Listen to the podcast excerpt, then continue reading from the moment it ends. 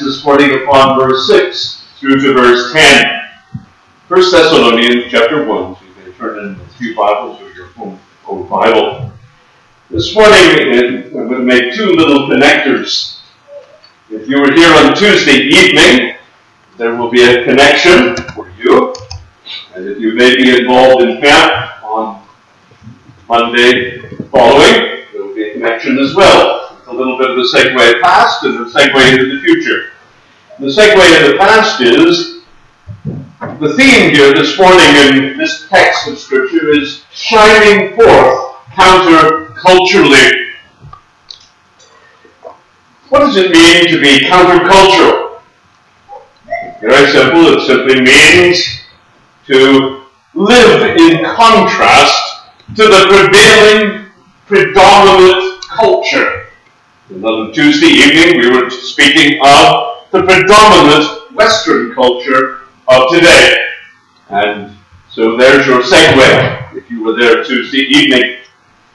What we see here is an example of a church, of a Christian community that is living counterculturally, living against the grain in contrast to the presiding dominant culture of the ancient world, which was predominantly pagan. It's living at variance against that prevailing nexus of its culture.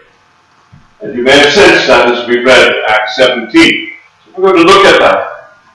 And we're also going to segue a little bit into the future for those of you involved with camp. And that we're going to see here the right way of learning from Bible characters as real people, Bible people, and how we should engage in imitating them. So, for those involved with camp, that's your segue. Let's look at four things from the perspective of Jesus. I want to use this first.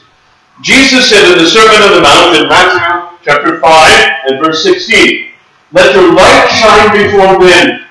Let your light shine before others, that they will see your good works and glorify your Father. So there's the theme. Shine out for the Lord in a culture that is counter to the culture of Jesus Christ and his people and the kingdom of God. Let's look at four things then that we see in the Thessalonian church that are counterculture to the prevailing models of the time. The first is the here is a people that are imitating the Lord Jesus Christ. Secondly, here are people that are focused upon the new network of the Christian family. And third, they're running culture because they are evangelizing and testifying and shining their light into that culture. Evangelistic outward thrust. From the inward to the outward. And then finally, these people are living with a different end goal than the prevailing predominant culture. They are counterculture because their hope is in the coming of the Lord Jesus Christ. Paul begins it. And you became imitators of us and of the Lord. Paul loves language. And here's one of the great words to pick up from Paul imitation. Children know all about imitation.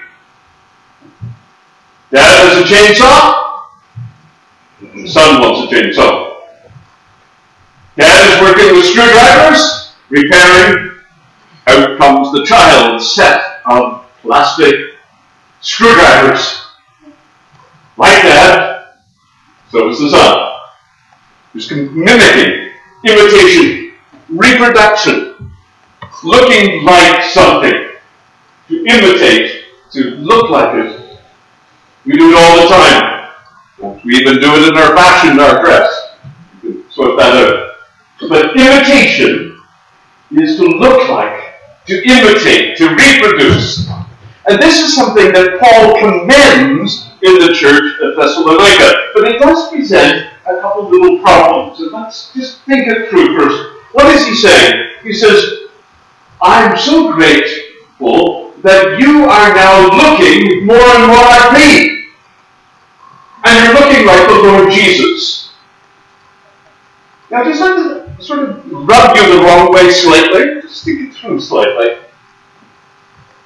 No, it's not about perhaps being, as tradition says, Paul's a short, stubby man with bad eyesight, bad stomach. It's not that. So what is it that they're looking so much alike? And exactly is it Paul wants all a group of followers saying, Ah, we follow Paul. No, we know Paul doesn't want that. He does not want his own followers, does he? He's not interested in that. Not at all. He works against that.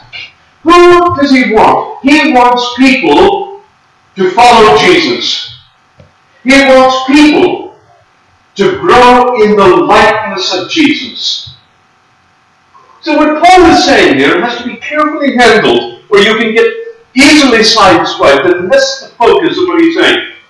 When you look like Paul, he's saying, it is more like this. Insofar as I too look like Christ, you look like Christ. I see Christ in you. And what Paul is getting at is something that's found back in your Bible. You've got to turn back with me to see where Paul is, is, is really going and we'll develop this uh, later. In 1 Corinthians 11, verse 1, he is talking about be imitators of me as I am of Christ. Now, numbers are not inspired by the Holy Spirit, according to the chapters. And you notice in chapter 11 of 1 Corinthians, verse 1, it just doesn't quite fit. And what Paul is doing, he is concluding everything that comes before us in chapter 10, and this is his summary statement. And his summary statement is beautiful. Be imitators of me, Paul, as I am of Christ. And so Paul is not saying, I'm not interested in getting the tribe of Paul here together.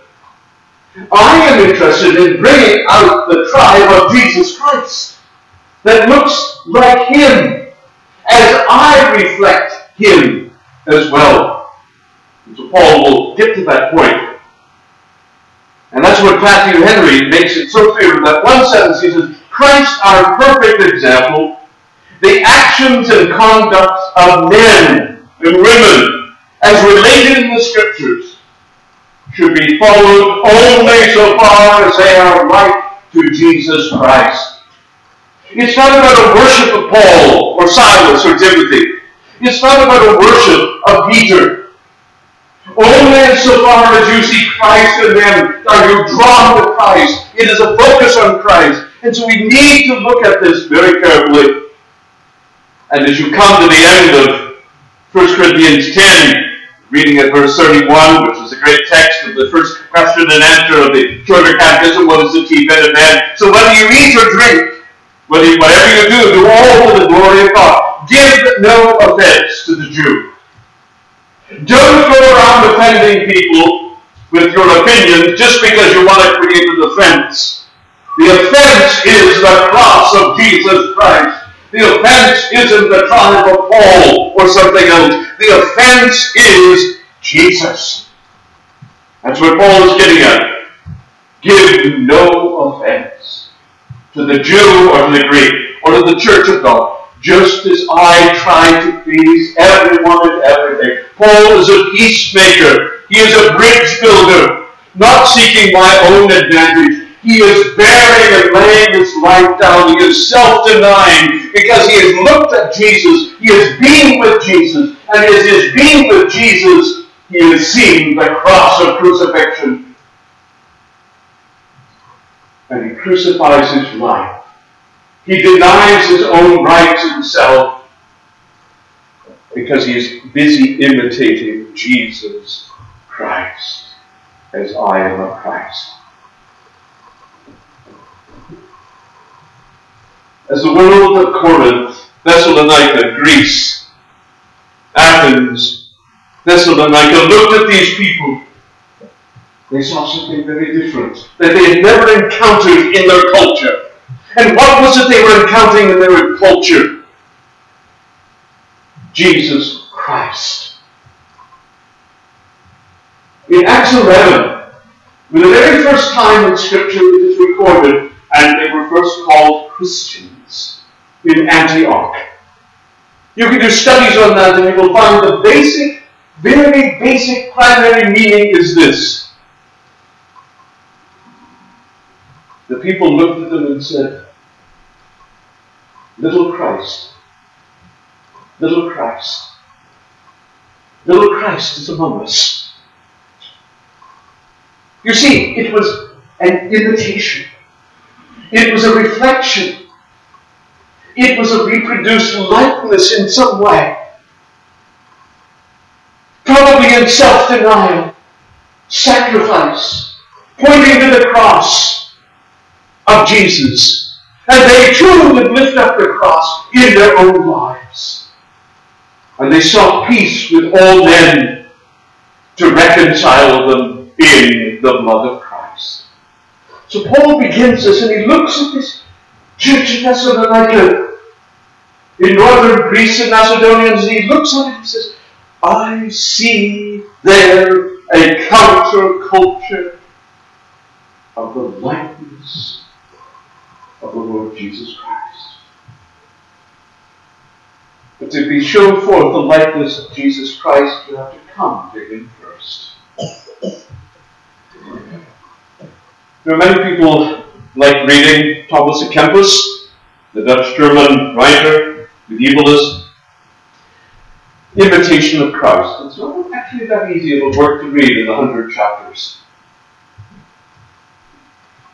But there's a fork in the road that many people fail to miss as they read the book.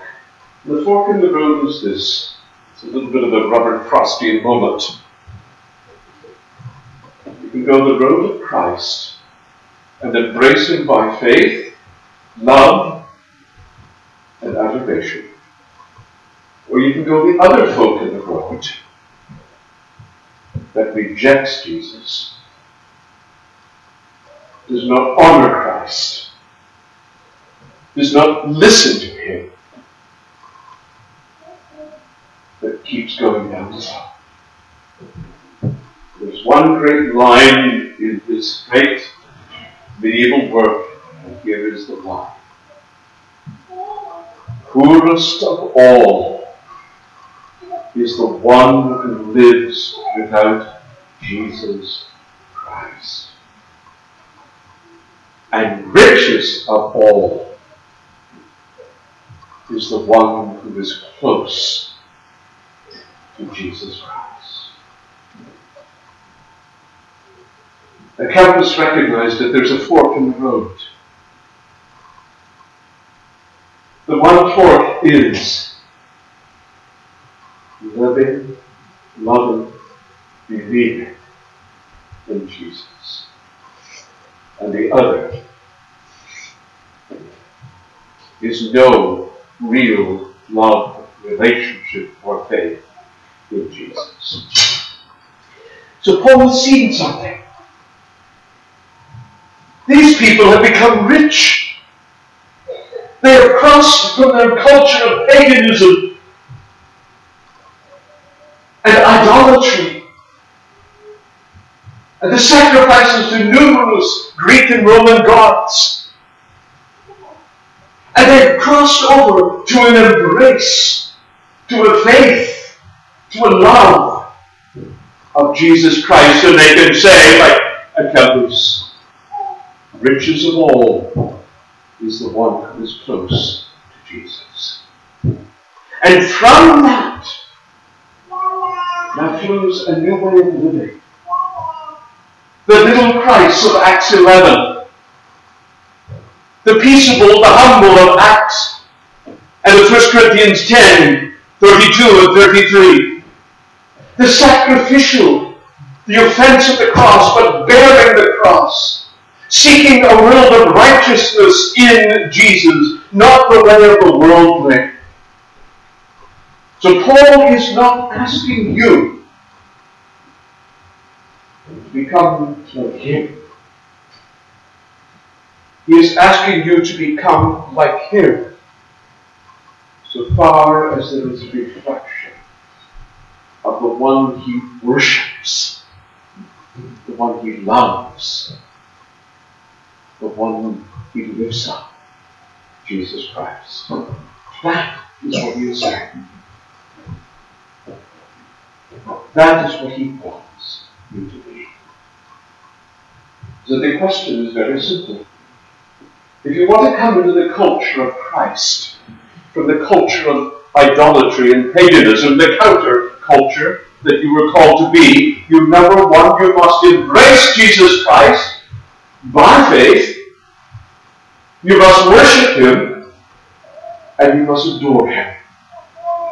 He must be the focus and the central aspect of your life. Secondly, that imitation must begin to show in humility the likeness and sacrifice and denial of the way of the Lord Jesus Christ, as the Apostle Paul did. And that is going to run counter culture to the culture that you are in. I can predict it and guarantee it. That is not the way of the world. Now, Paul brings a second aspect out about this church in the seventh verse. So that you became an example to all the believers in Macedonia and in Achaia. Well, let's look at this. They've got a new culture of a new family. And they are moving over this new family relationship. As goldsmiths, silversmiths, slaves, free, teachers, philosophers, housewives, servants, domestics, as they move over from the normal world of their prevailing religious and economic culture, they're finding themselves drawn into a new relationship of new people who have a common life in Jesus. And they're forming new networks. Can I throw that word out and put that word on verse 7 to make it contemporary for you? Do you hear people talking about, well, we're forming a network. This network is going to be about some health issue. This network is going to be about people who are interested in a common new food or a common new antioxidant food that we're all going to be consuming. I'll show you out. I was told about spirulina this week. Now you can go home and see what it is. Maybe you're eating, drinking spirulina. I don't know. But there's a whole network now I discovered this week about the spirulina network. And you can go and Google it and find all about it. People love common things, and so they form these networks of identity. The Christian world has its own identity. It's clear, it's concise. It's an identity that is new in Christ. And by being new in Christ, it wants to find Ah, there's another one. There's another one. There's another one. And it looks for and it forms those networks and brings them together. And it forms that new tribe of the Christian community. That's what was going on. Now you have to look at it and say, and so you become an example to all the believers in Macedonia and Achaia. Now here's two provinces, very large provinces. Northern Greece, Macedonia, and part of what is now known as the new country of North Macedonia, the southern country of most of southern Greece. These two regions, massive regions. Now let me explain what's going on here. Thessalonica is an urban economic stronghold. Merchants, family, relatives moving in and out. Merchants coming and going. They're travelers. They moved from Thessalonica with their wares, maybe go down to the city of Athens or Corinth, and, and the first thing they do is, yes, sell their wares. Is there a house here of Christians? You know, the people who are little Christ, worshipping the one of the way, adoring, loving, fellowshipping, believing, turning their lives over to Jesus Christ, the Lord and Savior. And they seek them out. They're travelers. They want to have fellowship in the identity of those who are in Christ. There's a lot of identity groups out there. But the one that is spoken of here is the identity proof of being in Jesus. You can follow a lot of people, I do too. If you follow them so far as they lead you to Jesus Christ. And the priority isn't the name of the person that you're following on your app or whatever. The priority is I'm in Christ. And I want to find who in Christ. That's what they were doing. And they became an example to others of this networking community. And as some have said, what commentator says, they were inspiring other people in the family. And it was transforming their inspiration. Well, that's, that's true. It is inspirational. When you, you meet fellow Christians, they lift you up. They inspire you. They sort of point you in the direction of what you should live and how you should go. And so this week at camp, that will be our theme. Yes, you'll be saying, how do you imitate Paul? How do you imitate Peter? Lydia? Philip? You be inspired through them so that you're inspired to serve Jesus Christ and live for Him? And that's what they were doing. And, and so, you became a testimony, examples of inspiration to the believers that you circulated amongst and you networked with and you were with. Brett McCracken has written a new book. Maybe you've read it. Uncomfortable. Uncomfortable, I guess that's the theme, right? And in it he said this Christianity isn't just a solo affair, as much as we've made it that it is in our individualistic world. I'll just listen to the podcast culture. Christianity isn't compatible with a just you and Jesus spirituality. Christianity is plural. Christianity is the family that I'm with. And you see, what is emerging here is a counter-cultural family based upon a likeness, identity in and for and by Christ. And it crossed the generations, it crossed the economy, it crossed all kinds of people, racially and otherwise. And they became an example to each other and an inspiration to each other. Brothers and sisters, friends in Christ, when you read about the saints who have gone before you and the saints that are laboring even among us, and you find something that's wonderful and good, be inspired. It impact you. Let that network of Christ's community grow in holiness together and true transformation and bless you. And I hear immediately someone saying, ah, oh, it's hard to get inspired from the Christians around me. It's hard to get inspired from those who have gone before me. And you have a little well, Gandhi moment, and you sort of say what Gandhi said when he was in Durban in the tower. I like your Christ. I do not like your Christians. Your Christians are so unlike Christ. Yeah, it's true. Don't deny, don't deny Gandhi. He, he made a truthful statement. He saw a very nominal form of Christianity. He saw a defective form of Christianity in Durban in Natal. And he wasn't drawn to it in any ways. It was, it's sad, it's a tragedy. These are real, they happen. And in humility, we recognize that. But it's not always that way. And don't take the exceptions and the nominalisms and the negativities and your Christians are so unlike Christ and then throw it up and say, I really have to come to Jesus, or I can just do my own little thing. It's just me, Jesus, and soloist.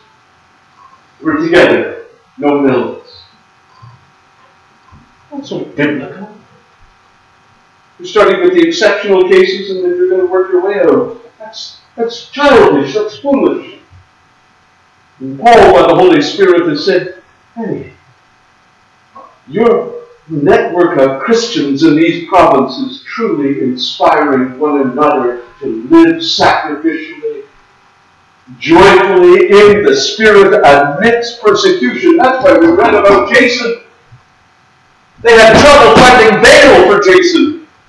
They had to collect the money and give the bail so that they could get jail and the company out. This is a new family. They have love for each other, they inspire each other amidst the cultural tensions and declensions around that. We need each other because we inspire each other on. Brother and sister, if you're in Christ, are you inspiring someone?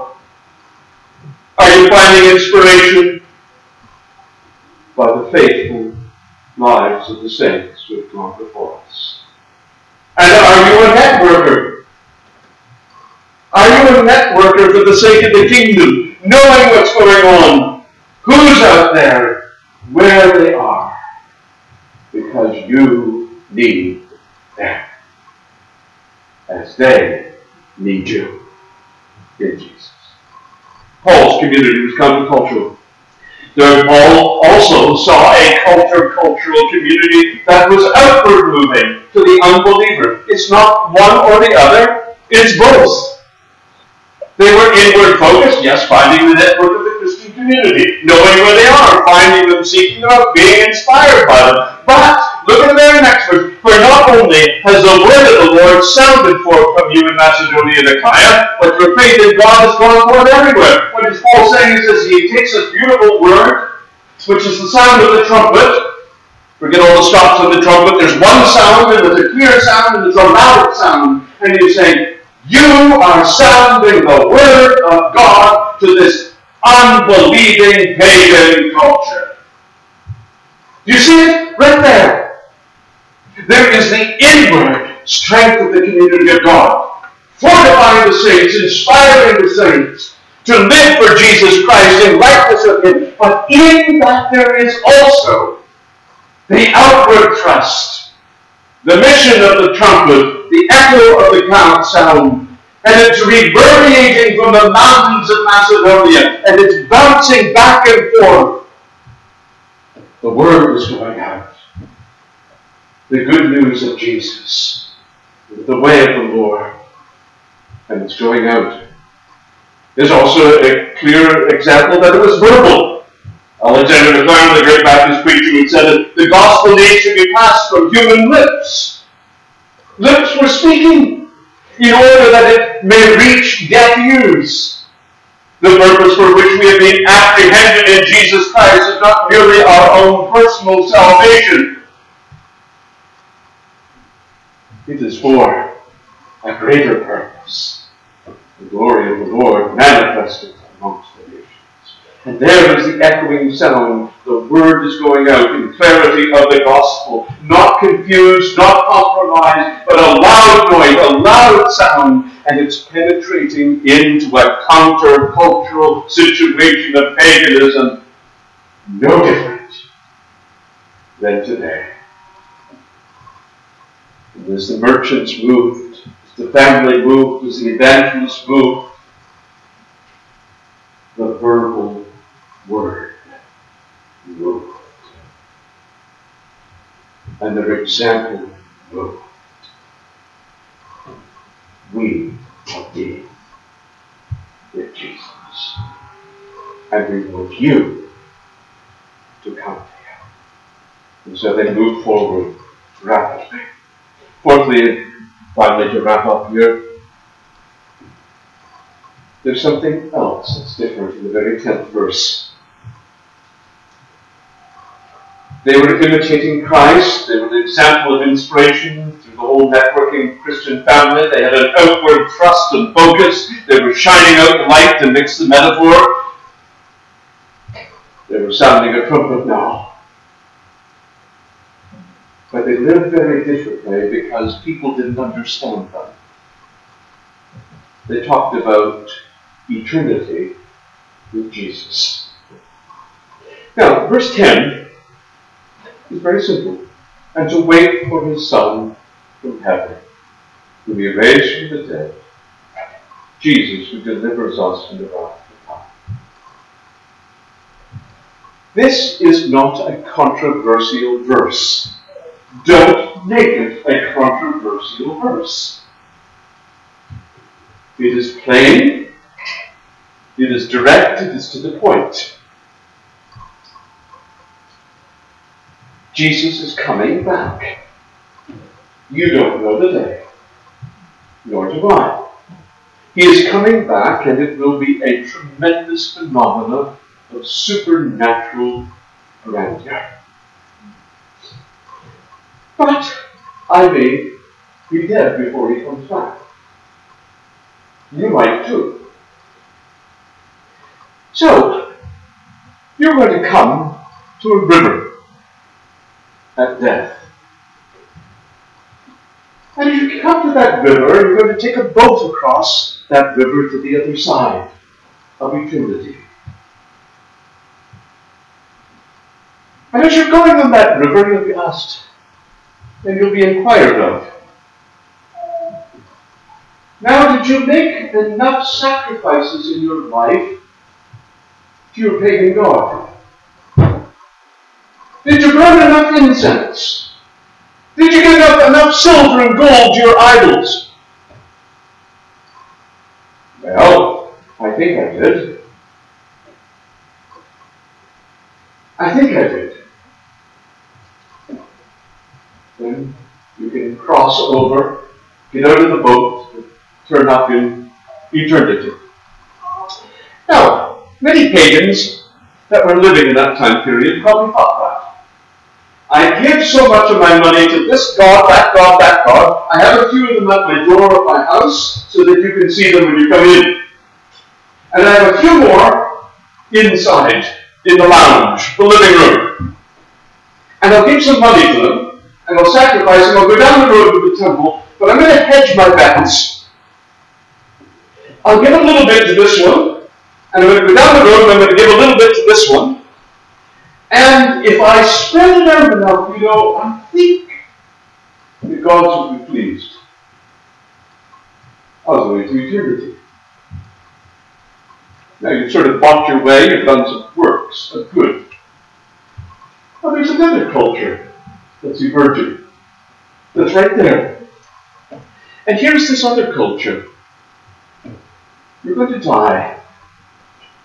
You're going to go across the Jordan River. We're going to go into eternity. And the real question is this Do you know that you're going to go into eternity with Jesus? And the answer that they gave was, Yes, I know. I know. Why?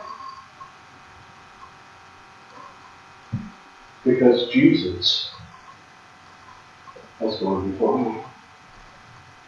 And because Jesus is all my righteousness.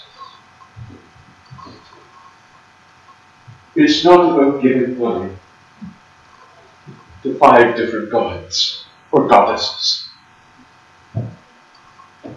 It's about Jesus who has gone before me. He may come back for me. But I'm going to go with him. Whether he comes back or whether I should die first. And he will do deliver. What do you notice? Do you notice something from verse 4 to verse 10? It's all about Jesus. It's about It is about Jesus Christ. And Jesus delivers us from the wrath to come. There's optimism. There's hope. There's confidence. It's not about me and what I do. It's about what He has done and finished on my behalf. And so these people of Thessalonica, I can tell you, they hold their accomplishments in a very different way. They hold their possessions in a very different way. They're not possessed by what they possess, but by what they accomplish. For they are possessed by Jesus. Luther said it nicely. Let goods and kindreds go.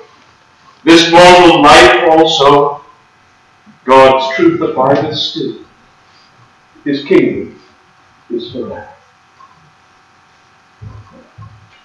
And Jason has received them. And they're all acting against the decrees of Caesar, saying that there is another king, Jesus. And Caesar has come and gone. But King Jesus reigns eternally. What a culture. We are a people who are a countercultural people. We always have been. And so we will continue to be. The believers stand out because of their love, faith, of adoration, and imitation goals toward the Lord Jesus Christ. That's our greatest apologetic to the world that needs Christ. The believers stand out, shine forth because of their exemplary relations to fellow believers, their concern, their inspirational concern and love for one another, God's people. And true believers sound forth differently in a culture because they're concerned about people without the knowledge of Christ. True believers live in contrast to the prevailing culture, which is materialist, world centered, worldly, good works, good accomplishments, but it's void of assurance, hope, and the King of Kings. So, yes, at times we will see, as with the Thessalonian Christians, the way of Christ, the way of the cross, is counter culture to the prevailing norm tribes of this world. Shine forth, sound forth for the glory of Christ. Amen. Us